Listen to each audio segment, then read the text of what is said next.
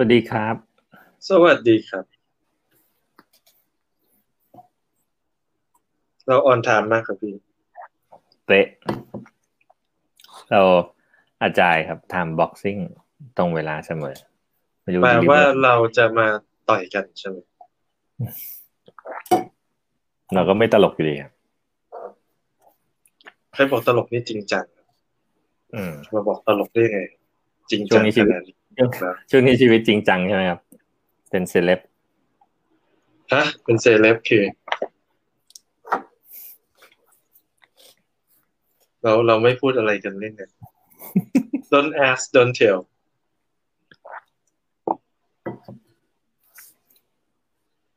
มีอะไรผุดขึ้นมาไหมครับอยากคุยเรื่องอะไรล่ะครับ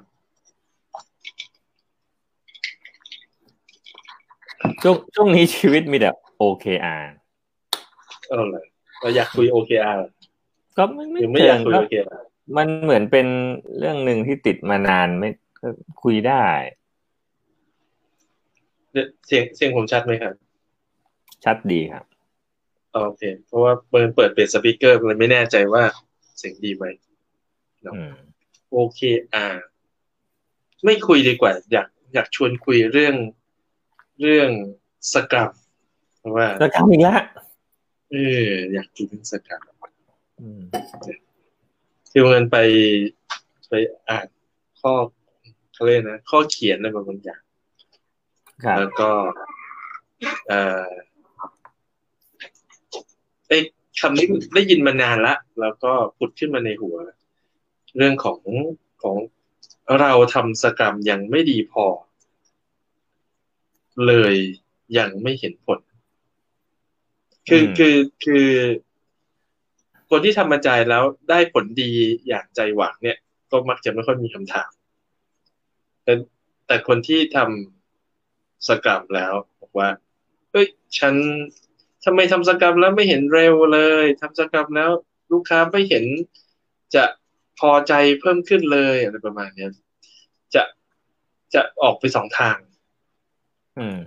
ทางแรกคือออกไปทางว่าสกรัมไม่เห็นเวิร์กเลยแล้วก็ไปทำอย่างอื่นดีกว่าใช่ไหมก็อาจจะไปทำแบบเดิมก็ได้นะหรืออีกทางหนึ่งก็คือบอกว่าฉันยังทำมันไม่ดีพอแล้วก็พยายามทำให้เข้มข้นมากขึ้นที่เป็นแบบแรกผมไม่ค่อยห่วงเท่าไหร่ก็กลับไปเหมือนเดิมก็ได้เหมือนเดิมเนาะใช่ไหมหรือก็อาจจะไปทำอย่างอื่นไปพวกสเกลลิ่งบ้างไปคันบันบ้างไปไม่มีท่าบ้างอะไรเงี้ยก็เป็นไปได้แต่ว่าผมห่วงคนที่บอกว่าวิฉันยังทำสกรัมไม่ดีพอแล้วก็พยายามทำให้เข้มข้นมากขึ้นพี่พอจะมีประสบการณ์อะไรอย่างนี้เคยพบเห็นบ้างไหมอาการสกรัมยังไม่ดีพอนี่หน้าตาเป็นไงสกรัมไม่ดีพอคือส่วนใหญ่จะไม่ได้บอกตัวเองว่าไม่ดีพอแต่บอกว่าแต่จะมีคนมาบอกว่าก็เธอทำสกรัมบัดนี่นะเนี่ยขออ้างชัดๆอะไรตัวนั้นยิ่งเอาไปพูดซะก่อนผมกำลังจะพูดพอดีเลยคือมันว่านึกขึ้นมาสมัยเรียนสกรัมใหม่ๆก็จะครูบาอาจารย์นะจะสอนเรื่องสกรัมบัดมันคือพอเอาไปใช้ใหม่ๆเนี่ยมันอยู่ในโหมดที่ว่าเป็นนักเรียนนะคือไม่รู้อะไรก็อาจารย์บอกว่าต้องสกรัมมีอย่างนี้ตึ๊ดๆถ้าไม่ทำอย่างนี้อย่าเรียกสกรัมทำไม่ครบหรือว่าถ้าเราบิดจริงๆตอนนั้นผมก็ยังหัวผมก็ยังตีอยู่นะไอ้ฝั่งนึงมันก็บอกชูฮารีเมื่อไหร่กูจะบิดได้วะไอ้ที่กูบิดนี่คือเป็นเพราะว่ามันบิดได้แล้วมันไม่เวิร์กหรือเป็นเพราะว่าเราเป็นสกรัมบัดแต่พอพูดถึงสกรัมบัดจะมีความรู้สึกต่ำต้อยมีความรู้สึกว่าฉันที่คุณใช้คำว่ายังดีไม่พอก็ได้คือฉันยังทำผิดอยู่ฉันยังทำไม่ถูกฉันเลยทำสกรัมบัดสกรัมที่ถูกต้องไม่มีบัดเดี๋ยวถ้าคนไม่เคยได้ยินสกรัมบัดคือทำไม่ครบตามสกรัมไกด์อย่างนี้ได้ไหมคือสกรัมไกด์บอกว่าอย่างนี้นี่ถ้าคุณไม่ทำตามนี้ก็เรียกว่าไม่ใช่สกรัมบัดคือแต่ไงตัวอย่างเช่นนะผมยกตัวอย่างเป็นรูปธรรมมากขึ้นเช่นทีมฉันเป็นสกรัมทีมแต่บังเอิญว่าสมาชิกเนี่ยไม่ได้อยู่กรุงเทพอย่างเดียวมีสมาชิกอยู่ที่สิงคโปร์ด้วยเพราะฉะนั้น ฉันก็เลยไม่ได้เดลี่สกรัมกันทุกวันฉันจะเป็นเดลี่สกรัมกันเป็นบางวันเช่นวันเว้นวันเป็นต้นก็เลยบอกว่าเป็นสกรัมบ้านไม่ได้เดลี่สกรัมกันทุกวันอย่างนี้เป็นต้นผมนึกออกอีกอย่างหนึ่ง EPO เนี่ยตัวดีสกรัมก็บอกว่าต้องมี PO คนเดียวเราก็บอกว่ามันไม่ได้ยังไงก็ไม่ได้ยังไงก็ต้องมี PO 2คนมันในองค์กรมันทำสองอย่างแล้วมี PO 2คน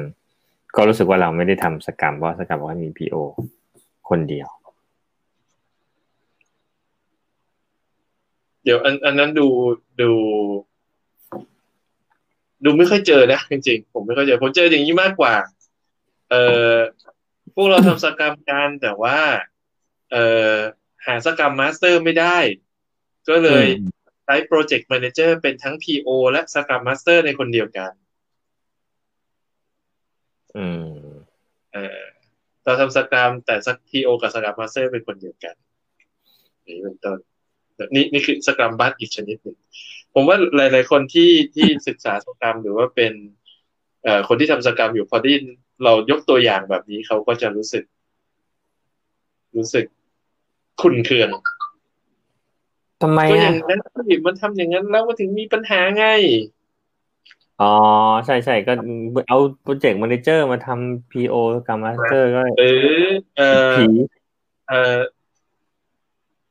เราเป็นสกรัมทีมแต่ว่าสกรัมมาสเตอร์ของเราเนี่ยเป็น development ทีมด้วยเป็นสกรัมมาสเตอร์แบบพาร์ทไทม์หรอเขาห้ามสกรัมเขาบอกว่าสกรัมมาสเตอร์เนี่ยต้องไม่ได้อยู่ใน development ทีมนะเป็นโรต่างหากอ๋อก็เป็นพักๆนะเป็นอะไรนะไม่อยู่เป็นพักๆอยู่เป็นพักๆไม่ได้ครับมันบัดไงมันบัดใช่ไหมหรือเราทำสกรัมทีมแต่ว่าเราไม่ได้เดโมทุกสปรินต์นะเพราะว่าลูกค้าเราเนี่ยไม่ว่าง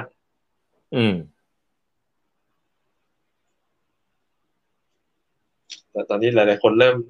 นั่นแหละคือทำสกรัมไม่ดีไงมันจะแย่นะมันจะมีปัญหาผมว่าผมก็เคยรู้สึกอย่างนั้นนะตอนนี้พี่ยังรู้สึกอยู่ไหมไม่ Why ทำไม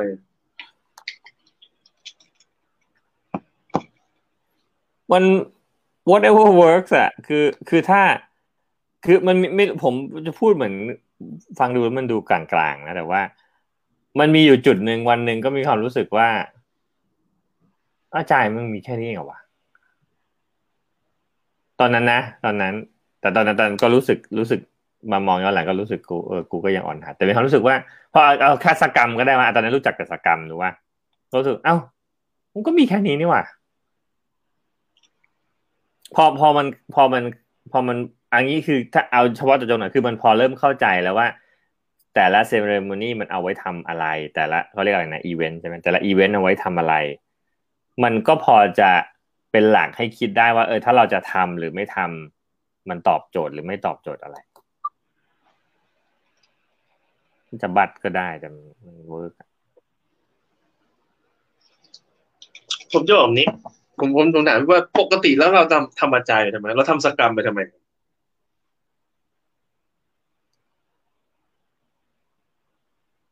ก็น่าจะทำซอฟต์แวร์ทำโปรดักต์ทำเซอร์อะไรสักทำผลิตของอะไรสักอย่าง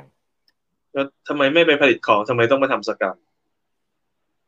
เขาบอกว่าดีแต่ก่อนมันใช้ท่าเดิมมันไม่เวิร์กไงมันไม่เวิร์กแล้วอะไรที่เรียกว่าเวิร์กไม่เจ๋งขายได้ลูกค้าแฮปปี้ไม่เจ๋งขายได้ลูกค้าแฮปปี้คุณทำไม่ลาออกคำถามคือเป็นอย่างนี้ถ้าทำตาม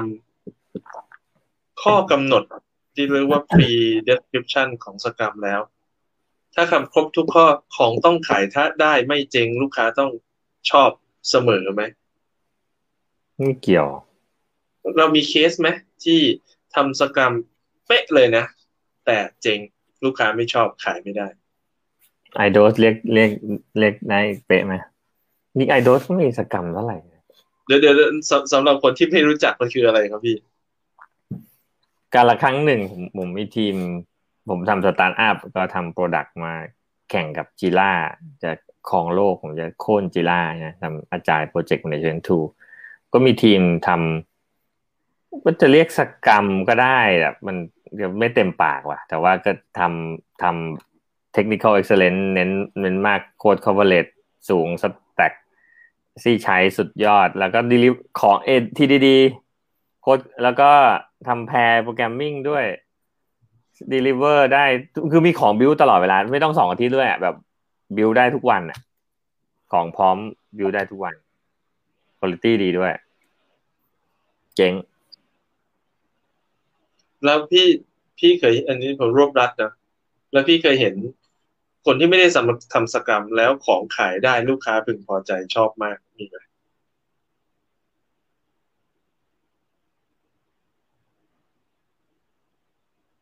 ก็มีนะแต่จริงๆคือผมไม่ได้ไปรู้ว่าเขาทำงานยังไงแต่ผมก็ไม่คิดว่าเขาใช้สกรรมแต่บอกไม่ได้เหมือนกันว่าเขาใช้อะไรแต่มันต้องมีแน่ๆเพราะว่าคือมันไม่ใช่ทั้งโลกที่ใช้สกรรมนี่หว่ามันก็มีคนที่ไม่ใช้อ่ะหรือแล้วเขาก็ยังอยู่ในยังไม่ตายไปไหนก็ต้องมีดิคือในช่วงชีวิตเราเนี่ยเรารู้จักสกรรมก็สักหลังปี2001เนาะชีวิตก่อนหน้านั้นที่เรามาชอบคอมพิวเตอร์ได้ก็เพราะว่าเราใช้ไม่ต้องพูดโปรดักต์อื่นนะโปรดักต์ซอฟต์แวร์เนี่ยเรามีโปรดักต์ซอฟต์แวร์ที่เรารู้สึกใช้แล้วชอบพอใช่ไหมบางตัวควักตังค์ซื้อด้วยซ้ำไปหรือเราไม่ได้ควักเองก็มีผู้ใหญ่ใจดีควักให้ใช่ไหมแล้วมันก็เวิร์กอ่ะมันก็ใช้งานได้ดีด้วยชอบด้วยนะเพราะฉะนั้นประเด็นมันอยู่ที่ว่าตกลงสกรรมเป็นเหตุให้ลูกค้าพึงพอใจบริษัทไม่เจ๊งจริงหรือมันไม่ใช่นี่ผมตั้งคำถามนะเพราะว่าถ้าสกรรมเป็นปัจจัยที่ทำให้ธุรกิจไม่เจ๊งลูกค้าพึงพอใจจริงๆทำสกรรมครบทุกประการแล้วจะต้องได้ผลเสมอแต่เราก็รู้ว่าไม่จริงถ้าไม่ทำสกรรมอาจจะไม่ได้ผลก็ได้อันนี้จริงแต่ทำสกรรมแล้วมันไม่ได้ผลเสมอไปก็อาจจะไม่ใช่แฟกเตอร์ก็ได้นะเหมือนกับการไปไหว้พระแล้วมีลูกจะไปไหว้ขอลูกแล้วได้ลูกใช่ไหมมีบางคนไปไหว้แล้วก็ได้บางคนไปไหว้แล้วก็ไม่ได้แสดงว่าการไปไหว้พระน่าจะไม่ใช่แฟกเตอร์เป็นแฟกเตอร์อื่นถูกไหมอันนี้เหมือนกันนี่มาถามว่าแฟกเตอร์อะไรที่ทำให้จริงๆถ้าเกิดเราพูดว่าทำอาจารย์ไปทำไมจริงๆเราอยากได้ agility นะความคล่องแคล่วในการดำเนินธุรกิจนะเพราะว่าถ้าเราปรับเปลี่ยนตามลูกค้าได้เร็วลูกค้าก็จะพึงพอใจมากกว่าธุรกิจมันน่าจะไปได้สวยกว่าคำถามคือการทำอาจารย์ซึ่งพูดถึงสกรรมก็ได้อาจถ้าการทำสกรรมทำให้เกิด agility จริงหรือไม่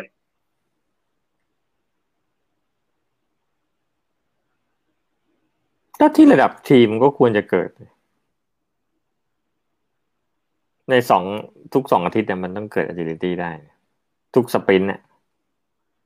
สมมติเราพูดถึงในระดับทุกวันนะที่เราบอก daily สกรรมกับทุกวันสมมติเรามายืน daily สกรรมกับทุกวันแต่ฉันไม่ชอบหน้าเธอนะอาจจะเป็นเว่ยเศร้าเทียนเคยฆ่าพ่อกันมาก่อนจะมาล้างแค้นกันใช่ไหมไม่ชอบอ่ะใช่ไหมมาทุกวันเลยก็พูดไปแต่ไม่สื่อสารนะใช้คาถา Occlumency ของ Harry Potter ในการปิดบังจิตใจไม่ให้รู้ว่าเราคิดอะไรถามว่าแล้วมันจะมี agility ไหมหรือเราทำเดโมทุกสปรินต์เลยนะสปรินต์หนึ่งก็มีเดโมเชิญลูกค้ามาด้วยใช่ไหมลูกค้ามาด้วยนะแต่ลูกค้าเป็นคนดีเนอะมีน้ำใจที่เราเรียกว่า nice guy เนี่ยเขาก็จะไม่ตำหนิอะไรเลยใช่ไหมแล้วก็ดีพี่เคยเจอไหมไปถามใครว่าเป็นยังไงบ้างแล้วเขาก็จะตอบว่าก็ดีครับก็ดีค่ะ ใช่ไหมแล้วพอถึงเวลาจริงๆปุ๊บหัวหน้าใหญ่มาโฉบลงมาตอนผ่านไปแล้ว6 เดือนล้มโปรเจกต์ปิดไม่ตอบโจทย์เจ๊งคำถามคือแล้วเดโมไปทำไมแต่คือพูดอย่างนั้นคือไม่ได้มันสกรรมมันก็ไม่ได้ผิดนะเว้ยเพียงแต่ว่ามันก็ไม่ใช่ทั้งหมดหรือปะแสดงว่าสกรรมไม่ใช่เครื่องมือในการสร้าง agility เข้าใจที่ผมพูดไหม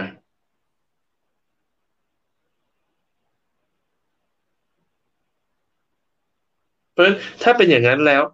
การทำสกรัมบ้านก็ไม่ใช่ประเด็นที่จะทำให้ไม่เกิด agility เพราะตัวสกรัมไม่ใช่แฟกเตอร์หลักที่จะทำให้เกิด agility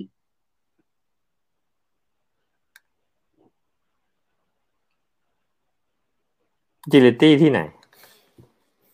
เดี๋ยวก็ต้องนั่งดูอย่างว่า product ขายได้ที่พี่พูดไงพี่มือพูดเองนะ product ขายได้บริษัทไม่เจ๊งลูกค้าพอใจชอบของเราถูกไหม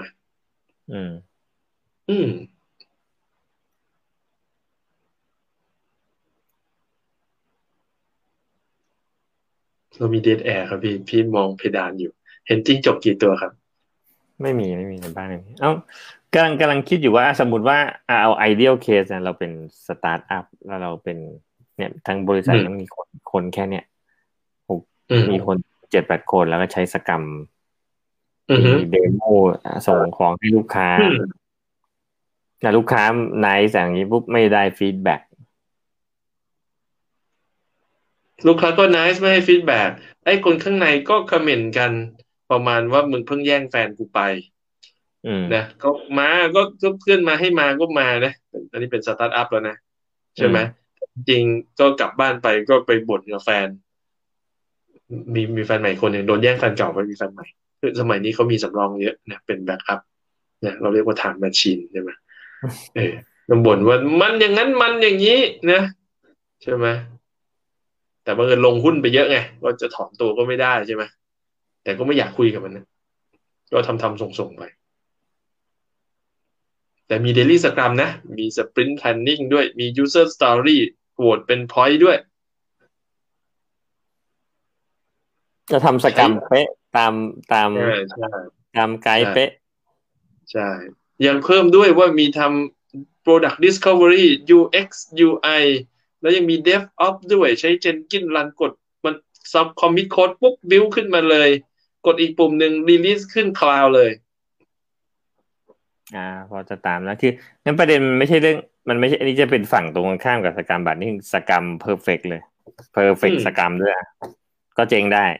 คือเราไปบอกว่าสกรรมบัตจะไม่เจ๊งแต่สกรรมเพียวก็แล้วสกรรมเวิร์กด้วยนะไม่บัตด้วยก็ไม่ได้การันตีนะ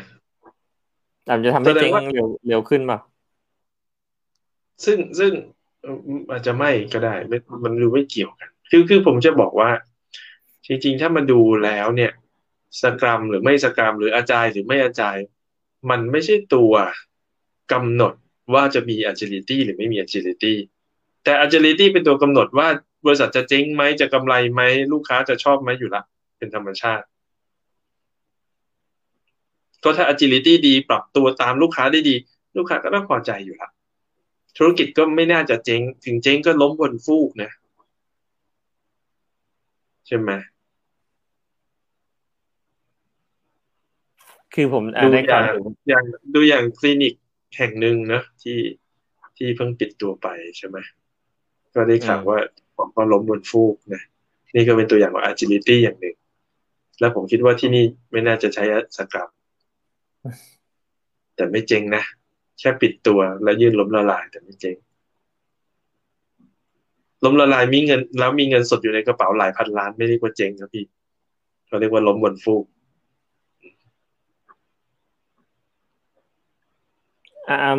ถ้างั้นจะบอกว่าไงสกรรมเป็นเครื่องมือที่เอาไว้พัฒนาโปรดักต์แบบถูกไหมมันเป็นค้อนครับพี่มันเป็นค้อนแต่มันไม่ได้การันตีว่ามันจะไปทุบอะไรได้ทุกอย่าง จะตีตะปูลงเนียบหรือจะตีตะปูลงจะดีคือมันถ้าทำตามมันก็คงจะตีตะปูเนียบใช่ไหมแต่ตีตะปูแล้วเนี่ยออกมาเป็นเก้าอี้ขายได้ไหมอีกเรื่องนั้นมีอย่างอื่นด้วยอีกเรื่องหนึ่งใช่ไหมแล้วตีตะปูเนียบไม่ได้แปลว่างานจะเนียบนะถูกไหมเธอตีตรงนั้นฉันตีตรงนี้เก้าอี้ก็ไม่เสร็จก็ได้นะแต่ลูกค้าอยากได้โต๊ะกินข้าวก็ได้นะใช่ไหมแบบนั้นคือกำลังบอกว่าศักยภาพเป็นเครื่องมือและมันไม่ได้มีส่วนเกี่ยวข้องกับการสร้าง agility ซึ่งนำไปผลส่งผลให้เกิดผลสำเร็จทางธุรกิจ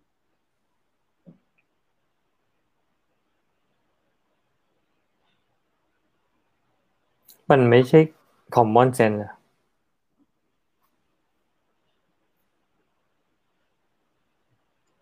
ก็ถ้าทุกคนคิดอย่างนั้น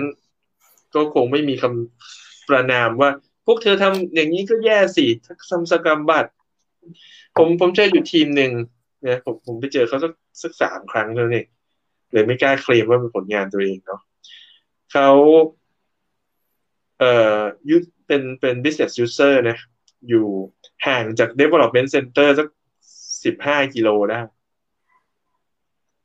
แล้วก็เนื่องจากด้วยระยะทางเขาก็เลยไม่มีเดลี่สกรรมกันเขานัดเจอกันทุก2 สัปดาห์2 สัปดาห์มาเจอกันครั้งหนึ่ง2 สัปดาห์แรกมาเจอกันก็คือมาดูว่าถ้าครั้งนี้คือมาลงดีเทลว่าเป็นยังไงบ้างตรงไหนที่ต้องการตรงไหนจะแตกอะไรเพิ่มเติมคุยกันเรื่องดีเทลอีก2 สัปดาห์ก็คือเอาผลงานมาดูว่าไปถึงไหนแล้วยังไงบ้างพูดง่ายคือเก็บ requirement เดือนละครั้งแล้วก็ผลงานมาโชว์เดือนละครั้งนั้นทุก2 สัปดาห์จะมาเจอกันใช่ไหม2 สัปดาห์นี้มาสมมติว่าจันทร์แรกของเดือนกับจันทร์ที่3ของเดือนใช่ไหมจันทร์แรกของเดือนมาก็มาดูว่ามีตรงไหนมีคำถามตรงไหนบ้างจะคอนเฟิร์มเรื่องของดีไซน์ตรงไหนบ้างแล้วจันทร์ที่3ของเดือนก็มาเจอกันแล้วก็คุยว่าแล้วตอนนี้ตัวโปรแกรมมันหน้าตาเป็นยังไงใช้งานได้แค่ไหนแล้วแบบนั้นก็ทำกันแค่เนี้ยซึ่งอาจจะมีบอร์ดมีอะไรโชว์ว่าตอนนี้โฟกัสเรื่องอะไรอยู่ง่ายมากไม่มีอะไรซิมเปิลมากแต่มันเวิร์กแฮะดูเขาบอกเขาชอบมันมากเลยเนี่ยทำอาจารย์เนี่ยทำให้เขาคุยกันได้งานเร็วขึ้นมากเลยผมก็แอบเลตาดูกันนะนะถ้าพี่ว่าดีผมก็ว่าดีครับแบบนั้นนะก็แล้วเขาบอกว่าโค้ชกลับบ้านไปแล้วละเพราะว่าเราทำงานกันดีมากเนี่ยเข้าใจแล้วว่าทำไมต้องกระจายนะแต่ผมเห็นบางที่เขาทำสกรรมกันมา3 ปีแล้วก็ยังมีโค้ชประจำทำงานอยู่ใกล้ชิดกับทีมแล้วก็ยังมีบ่นว่าสกรรมบัตรเนี่ยไม่ดีเลยอย่างงู้นอย่างนี้จะเห็นว่ามันมีบัตรที่ดีแล้วก็ทำบัตรแล้วก็ไม่ดีแสดงว่ามันไม่เกี่ยวกับบัตรและเรื่องดีหรือไม่ดีมันอยู่ที่แฟกเตอร์อื่นแฟกเตอร์อะไรอ้อมไปอ้อมมาอยู่ตั้งนานนะผมค้นพบว่าแฟกเตอร์ที่สำคัญที่สุดของการทำให้เกิด agilityนะมันคือทำงานแล้วเกิด agility เนี่ยอยู่ที่คำว่าการ care หรือคำว่า caring เนี่ยเหมือนคือคำเดียวกับห้อง ICU อ่ะที่เขาบอกว่า intensive care unit ใช่ไหมคือการที่เราแคร์ใครสักคนที่เราดูแลใครสักคนคือคำว่าแคร์มันครอบคลุมตั้งแต่ใจนะใจที่เราห่วงใยคนอื่นเธอจะเป็นสุขหรือเปล่าเธอจะมีทุกข์ไหมเธอจะได้ผลดีไหมใช่ไหมแล้วถ้าเกิดเธอได้ดีฉันก็พลอยยินดีด้วยนะมันคือการดูแลใส่ใจซึ่งกันและกันเขาบอกว่าในสมองคนเราเนี่ยมันจะมีฮอร์โมนทางสารสื่อประสาทอยู่ตัวหนึ่งชื่อออกซิโทซิน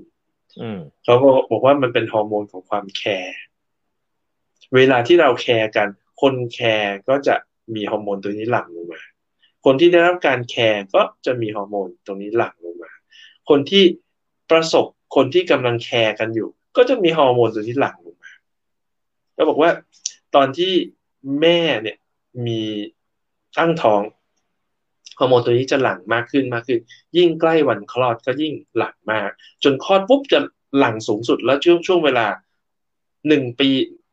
ตั้งประมาณ6เดือนถึง1ปีหลังจากคลอดเนี่ยระดับฮอร์โมนตัวนี้จะสูงมากและยิ่งดูแลตั้งแต่การให้นมใช่ไหมการกอดโอบเล่นกับลูกใช่ไหมเช็ดอึเช็ดฉี่เนี่ย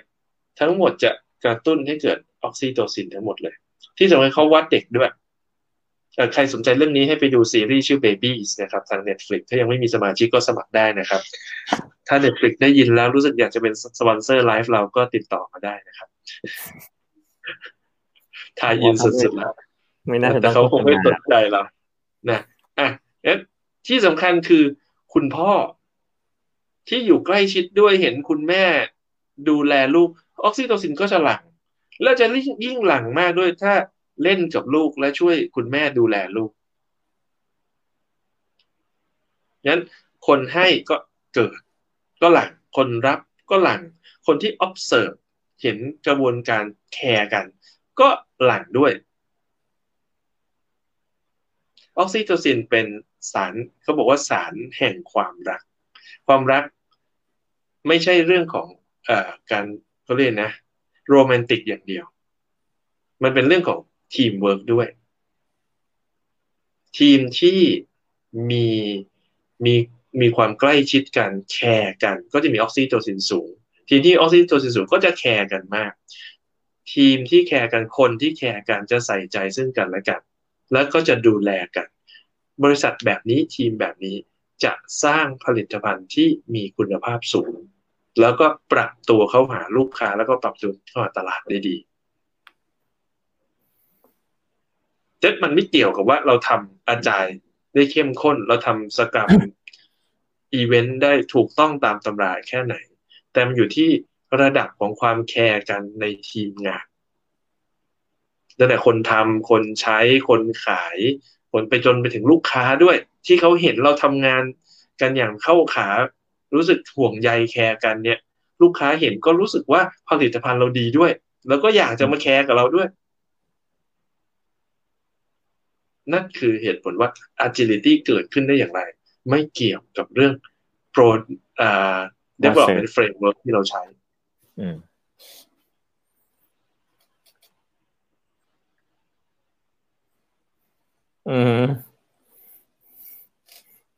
แล้วจะทำสกรรมบัตรแต่แคร์กันนะก็ได้ agility แต่ถ้าสกรรมเต็มนะแต่ไม่แคร์กันก็ไม่ได้ agility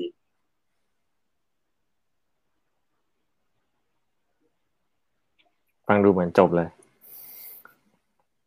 อุ้ยไม่จบสิผมก็ขอให้พี่ถามต่อ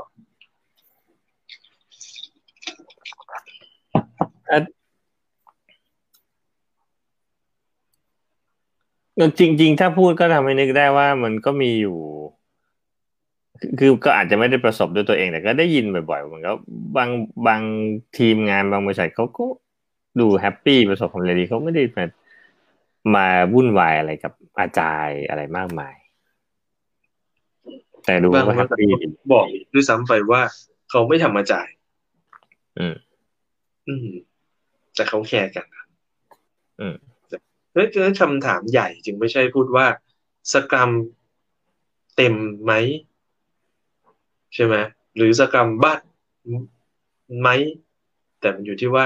แคร์ไหมแล้วทำไมจึงแคร์แล้วทำยังไงจะแคร์กัน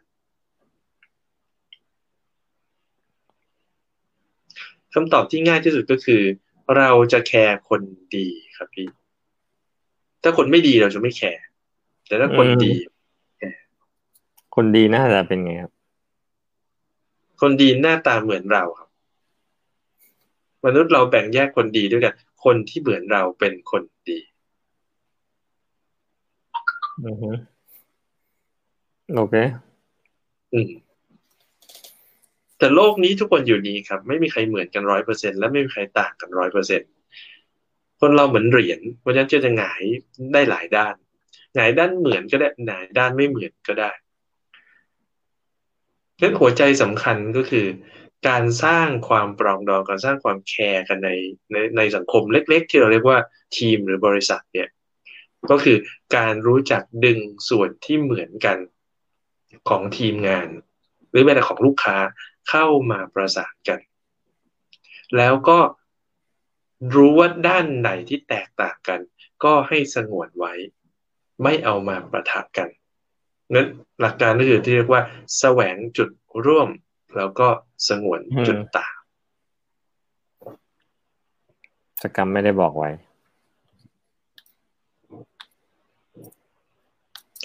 คือสกรัมเนี่ยมีโอกาสสูงมากที่ว่าจะทำให้ปัญหาเรื่องนี้มันออกมาเด่นชัดนะเพราะเราเอาคนที่แตกต่างกันมาอยู่ในทีมเดียวกันนั้นถ้าไม่มีวิธีประสานที่ดีโอกาสจะเกิด agility เป็นไปได้ยาก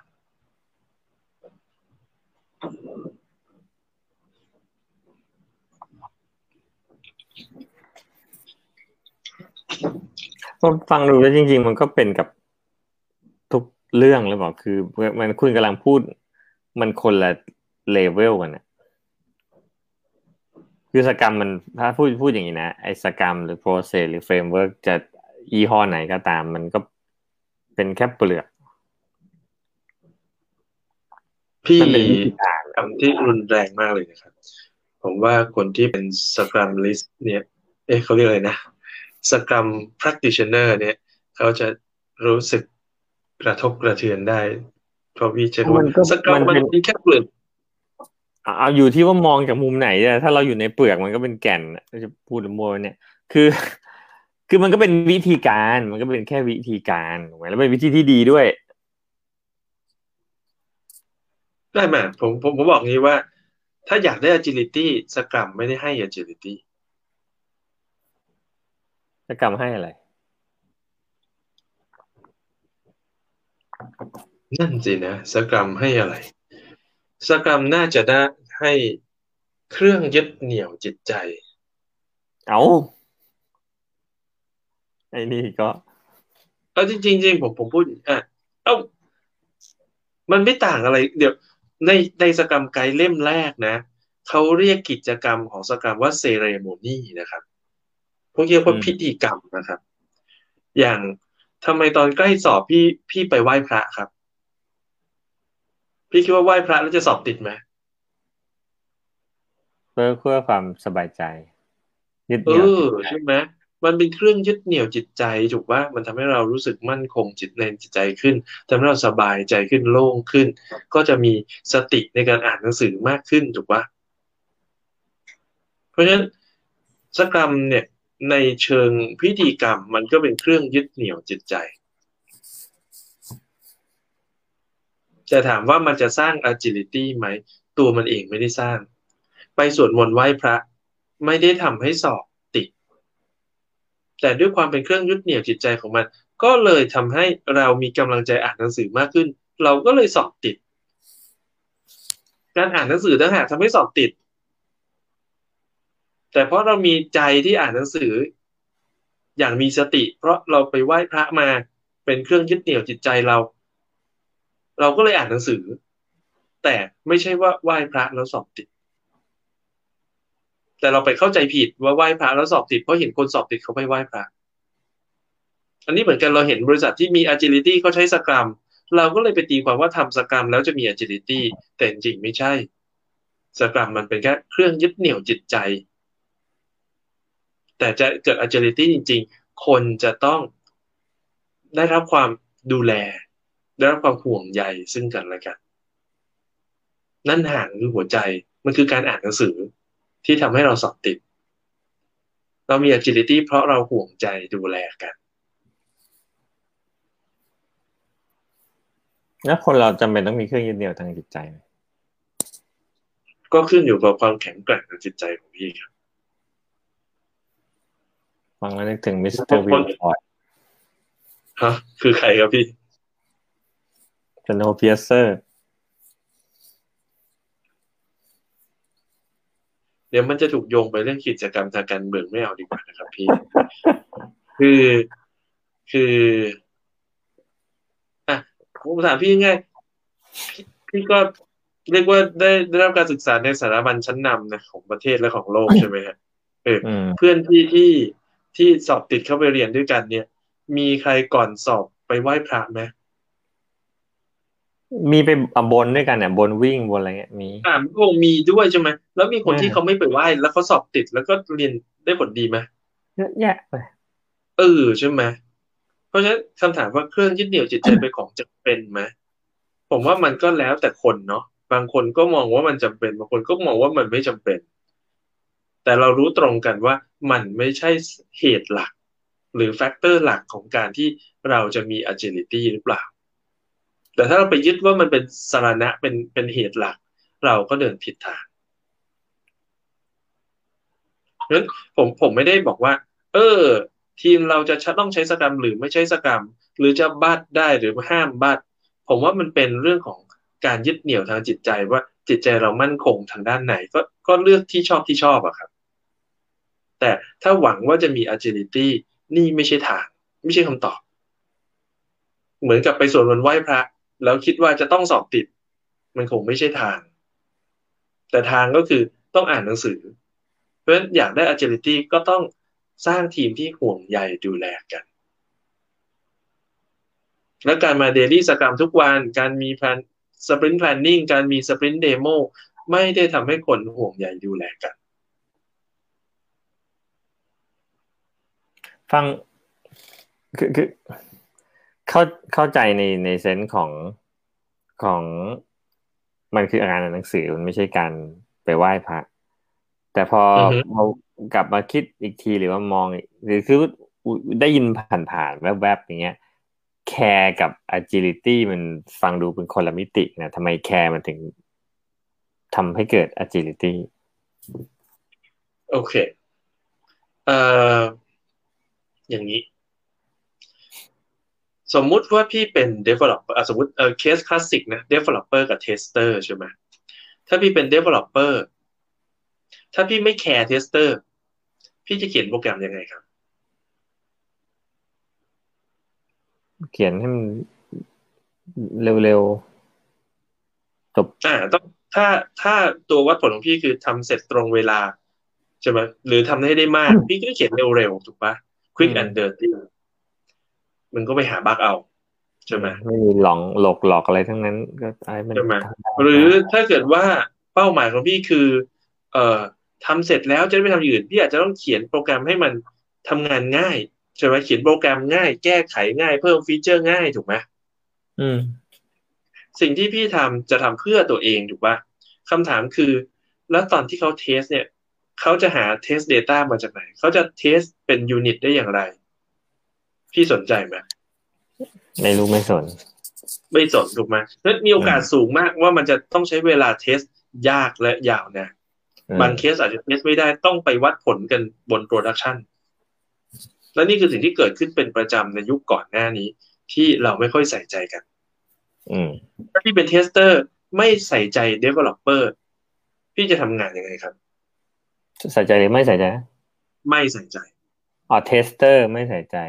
กูก็หาบั๊กตะบี้ตะบันเจอผู้คนพี่จะบอกว่าบั๊กผิดใช่ไหมแล้วก็ไปบอกว่าผิดบั๊กแต่พี่ไม่บอกหนึ่งพี่จะไม่ใส่ใจว่าแล้วเขาจะหาต้น root cause เจอได้ไหมเขาจะมี data ไปเทสเพื่อ reproduce ตัว bug ตัวนี้ขึ้นมาได้ไหมพี่จะไม่สนพี่ก็จะไฟล์ bug ไปใช่ไหมถ้าพี่เจอ bug ที่มันดูจะ relate กันพี่จะไฟล์ bug ตัวเดียวหรือ2ตัว2เพราะเจอผลงานที่ว่าพี่เจอ bug เยอะถูกไหมใช่ผมจำได้ว่าก่อนหน้าที่ผมจะพยายามตอนนั้นผมเคยมีทีมที่ merge cross function ระหว่าง dev กับ test ก่อนหน้าที่พวกเขาทำงานกันและแยกเป็น2ทีมเนี่ยเขาไม่เคยแคร์กันสิ่งที่ผมไปโฟกัสมากคือเรื่องนี้ว่าให้ developer แคร์ว่า test จะ test ได้ไหมให้ tester แคร์ว่าแล้ว developer จะ reproduce bug นั้นได้ไหมทำอยู่นี้สัก 2-3 เดือนเท่านั้นเองมันไปถึงขนาดที่ เทสเตอร์เป็นคนออกแบบเทสสคริปต์แล้วเดเวลลอปเปอร์เอาเทสสคริปต์นั้นมาลองรันในยูนิตเทสตัวเองดูเพื่อให้เวลาไปเทสเราจะได้ผ่านฉลุยขนาดนี้แล้วเขาก็ทำ tool สำหรับการรีเซ็ต data เพื่อให้เทสได้หลายครั้งโดยที่ไม่ต้องนั่ง build data แบบแมนนวลด้วยนี่เดฟเขียนโปรแกรมให้เทสทำนะไปช่วยเทสแล้วยังเขียนโปรแกรมให้ด้วยเพื่อให้เทสง่ายขึ้นมีน้องอยู่คนหนึ่งจำได้ว่าก่อนหน้านี้เดฟกับเทสเนี่ยเป็นคู่อริกันแต่พอเริ่มทำงานใกล้ชิดกันแคร์กันถึงขนาดมีน้องเดฟคนหนึ่งเริ่มใส่ใจน้องเทสเตอร์คนหนึ่งเป็นพิเศษจนกระทั่งอกหักกันเลยทีเดียวบังเอิญน้องเทสเตอร์เขามีแฟนแล้วเพราะเป็นเทสเตอร์สาวนะครับแล้วก็ได้บอกเปิดหนุ่มแล้วช่วงนั้นยังไม่มีเรื่องเคส LGBT เกิดขึ้นอย่างที่บางคนพยายามมโนนะครับผมฟังแล้วผมได้ยินว่างี้ว่าคือ agility เนี่ยคือความคล่องตัวใช่ไหมไอ้คำคล่องตัวที่เราพูดถึงเนี่ยมันไม่ได้คล่องคนเดียวมันคล่องกันเป็นหมู่คณะมันแล้วทุกคนมันมีความเชื่อมโยงกันนี่ดูจะไปของอยู่คนเดียวเป็นไปไม่ได้แต่ถ้าไงที่จะให้ไปด้วยกันเป็นหมู่คณะเนี่ยสิ่งที่เราทำมันมีผลกับคนอื่นถ้าเราไม่การที่เราแคร์กันมันก็จะส่งผลให้มันไปด้วยกันได้ฉันมันจับมือกันอะจะวิ่งสามขาหรือจะจูงกันไปแล้วแต่ฉันไม่ได้วิ่งคนเดียวแล้วเธอจะล้มอยู่ข้างหลังก็เรื่องของเธอเพราะมันต้องไปด้วยกันงั้นถ้ากลายเป็นว่าคือถ้าในมุมมองที่คุณพูดเนี่ยคือไอการแคร์การใส่ใจกันมันเป็นรากฐานเป็นพื้นฐานสำคัญที่เพราะสุดท้ายก็คือคนอ่ะมันไม่ได้ไปคนเดียวต้องไปด้วยกันโอเคจริงๆแล้วถ้ากลับไปดู manifesto ทุกข้อเลยเขาบอกว่าต้องแคร์กันคือไม่มีอะไรมากเลยถ้าย้อนกลับไปนะ individuals and interaction over processes and tools คือให้แคร์กันแคร์ว่าเขาเป็นคนแคร์ว่าเขาจะปฏิสัมพันธ์กันดีไหมรู้เรื่องไหม working software over comprehensive documentation แคร์ว่าเขาได้ซอฟต์แวร์ไปแล้วจะใช้งานได้จริงไหมตอบโจทย์ธุรกิจไหม customer collaboration over contract negotiation แคร์ว่าลูกค้าเขาจะใช้ได้ของที่ต้องการไหม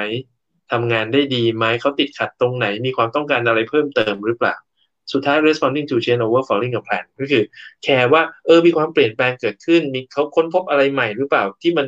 แตกต่างจากที่เคยวางแผนไว้แล้วเราจะปรับแผนกันได้อย่างไรเพื่ออีกฝ่ายหนึ่งเนี่ยไม่ติดขัดสามารถได้ตอบโจทย์คำตอบของตัวเองที่เกิดขึ้นได้แสดงว่าถ้ารวม manifesto 4 ข้อมันเหลือคำเดียวคือคำว่า to care แล้วก็ caring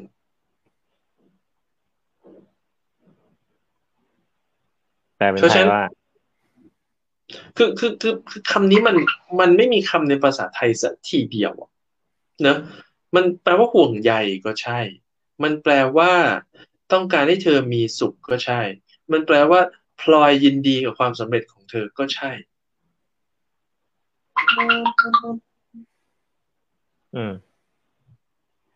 พูดง่ายคือการใส่ใจในสวัสดิภาพของอีกฝ่ายหนึ่งมันไม่มีคำยาวใช่ก็เลยบอกว่าซึ่งสังเกตไหมว่าพูดว่าคำว่าแคร์เนี่ยคนไทยเข้าใจนะมันเป็นศัพท์ภาษาไทยเรียบร้อยแล้วทั้งที่มันเป็นศัพท์มาจากภาษาต่างประเทศซึ่งไม่ต่างอะไรจากคำว่าสำเร็จนะสำเร็จก็ไม่ใช่คำไทยนะมันเป็นภาษาต่างชาติเหมือนกันนะนั่นแหละใช่ครับชาติไหนชาติเพื่อนบ้านเรานี่แหละอ๋อเหรอใช่สังเกตได้ง่ายอะไรที่มันควบกล้ำกับรอเรือเนี่ยแล้วสะกดไม่ตรงตามมาตราคำว่าสำเร็จหรือคำว่าเสร็จอย่างเงี้ยสังเกตไหมมันสะกดด้วยจอจานไม่ใช่ดอเด็กพวกนี้มาจากภาษาต่างประเทศเรามักจะบอกพอพูดว่าภาษาต่างประเทศมักจะไปคิดถึงภาษายุโรปแต่จริงในเอเชียเราก็มีภาษาต่างประเทศอยู่เยอะชื่อเราทุกคนส่วนใหญ่เป็นชื่อภาษาต่างประเทศหมดเลยชื่อภาษาไทยไม่ค่อยมีใครตั้งชื่อลูกกันแล้วเดี๋ยวมันเริ่มกลับมาโทษทีเดี๋ยวเริ่มกลับมาเนี่ยน้องต้นข้าวอย่างเงี้ยนะน้องสายลมใช่ไหม อย่างเงี้ยเป็นต้นอันนี้เป็นชื่อไทยนะแต่ชื่อพี่ชื่อผมเนี้ยไม่ใช่แน่ๆภาษาต่างประเทศทั้งนั้นเลยเนาะเพราะฉะนั้นคือคำว่าสกรรมดีพอหรือไม่ดีพอสกรรมบัดหรือไม่บัดเนี่ยนะไม่เกี่ยวกับผลสำเร็จในการทำอาจารย์ที่เราเรียกว่า agility ซึ่งเราหวังว่าจะสร้างความอยู่รอดความสำเร็จลูกค้าพึงพอใจรายได้บริษัทที่เพิ่มขึ้นบริษัทไม่เจ๊งของพวกนี้ไม่ได้มากับพิธีกรรมหรือเซเลโมนีในการทำงานที่เป็นเฟรมเวิร์กไม่ว่าจะสกรัมไม่ว่าจะเฟรมเวิร์กตัวอื่นนะแต่อยู่ที่ความใส่ใจห่วงใยเห็นอกเห็นใจช่วยเหลือกันซึ่งตรงนั้นตัวเฟรมเวิร์กมันสร้างไม่ได้มันสร้างให้เราไม่ได้เราต้องสร้างเอาเองสร้างได้อย่างไรก็คือการโฟกัสที่เรื่องของ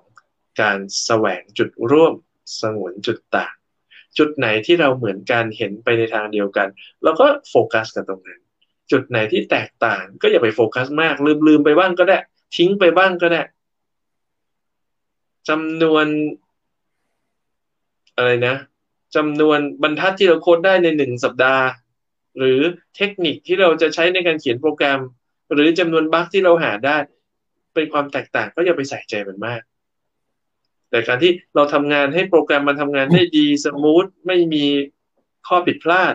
ลูกค้านำไปใช้แล้วตอบโจทย์เขาลดเวลาในการทำงานของเขาจากแมนนวลเดิมเป็นระบบดิจิตอลแล้วดีขึ้นสมูทขึ้นใช้งานง่ายเขารู้สึกว่าดีจังเลยที่มีโปรดักต์ของเราไปช่วยซัพพอร์ตเขาถ้าไม่มีโปรดักต์ตัวนี้เขาทำงานไม่ได้แน่ๆเลยอย่างนั้นดีกว่านั่นคือคำว่าแคร์แล้วก็แคริ่งซึ่งคำนี้หลายๆคนเข้าใจผิดเข้าใจว่ามันคือฉันต้องยอมฉันต้องเสีย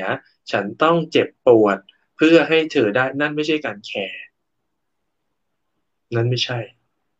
นั่นคือความกลัวถ้ามีคำว่าต้องเข้ามาคือความกลัวแต่ถ้าเป็นเรื่องของฉันเลือกนั่นคือความแคร์หรือไม่แคร์ก็ได้นะฉันเลือกจะไม่ทำให้เธอนั่นคือไม่แคร์ฉันเลือกจะทำให้เธอนั่นคือความแคร์แต่ฉันถ้าฉันต้องทำให้เธอนั่นไม่ใช่แคร์นั่นคือความกลัวนะนั้นหัวใจสำคัญก็คือว่าถ้าจะเกิดความแคร์ต้องไม่กลัวใช่ไหมจะเอาชนะความกลัวได้ต้องใช้ความกล้านะหลายๆคนเข้าใจว่าถ้ากล้าก็ไม่กลัวถ้ากลัวก็ไม่กล้าไม่ใช่คนที่ไม่กลัวเขาเรียกว่านอแรนคือคนที่ไม่รู้นะคนโง่ทึบที่ไม่กลัว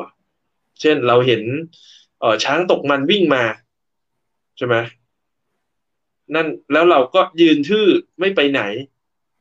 ด้วยความไม่รู้ว่าช้างตกมันเหยียบเราตายได้นะอันนั้นคือความโง่นะไม่ใช่ความกล้าแต่ถ้าเรารู้ว่าช้างตกมันเหยียบเราตายได้แต่มีหนูน้อยคนหนึ่งยืนอยู่กลางถนนแล้วเราก็วิ่งไปอุ้มหนูน้อยคนนั้นออกห่างจากช้างซึ่งเราเสี่ยงจะโดนช้างเหยียบนั่นคือความกล้าเพราะฉะนั้นอยากจะให้มีความแคร์ต้องไม่กลัวอยากไม่มีความกลัวก็ต้องกล้านะซึ่งกล้าไม่ได้แปลว่าไม่รู้จักความกลัวแต่ถึงแม้กลัวก็ยังเดินไปข้างหน้า Developer ที่มีดีลเดทอยู่ตรงหน้าถ้าไม่ส่ง KPI จะตกแล้วอาจจะไม่ได้โบนัสแต่เลือกที่จะใช้เวลามากขึ้นในการเขียนโปรแกรมที่มีคุณภาพสูงขึ้นให้เตรียม Data ให้เทสเตอร์ทำงานได้ง่ายขึ้นทำให้ลูกค้าได้ใช้ซอฟต์แวร์ที่มีคุณภาพสูงขึ้นนั่นคือความกล้าเรากล้าที่จะไม่สยบยอมข้อจำกัดต่างๆที่ทำให้เราไม่สามารถแคร์กันได้นั่นคือความกล้าเทสเตอร์ที่ไม่ได้บอกแค่ว่าฉันเจอบั๊กจบแต่พยายามหาว่าทำยังไงจะรีเครีเอทบั๊กนั้นขึ้นมาได้ Data ที่ใช้คืออะไรและเตรียมทุกอย่างพร้อมตอน 3:00 นเพื่อให้ Developer มาถึงตอนเช้าแล้วได้แก้ไขบั๊กได้ทันท่วงทีนั่นคือความกล้า และเมื่อเราแสดงออกถึงความกล้าแบบนี้แล้วความแคร์จะเกิดขึ้นความใส่ใจวงในกันจะเกิดขึ้นและ agility จะเกิดขึ้นในที่สุด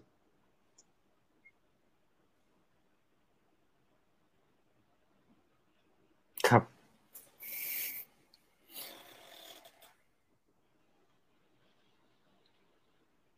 ไม่ยากเกินไปมันไม่ยากหรอกครับมันทำง่ายครับ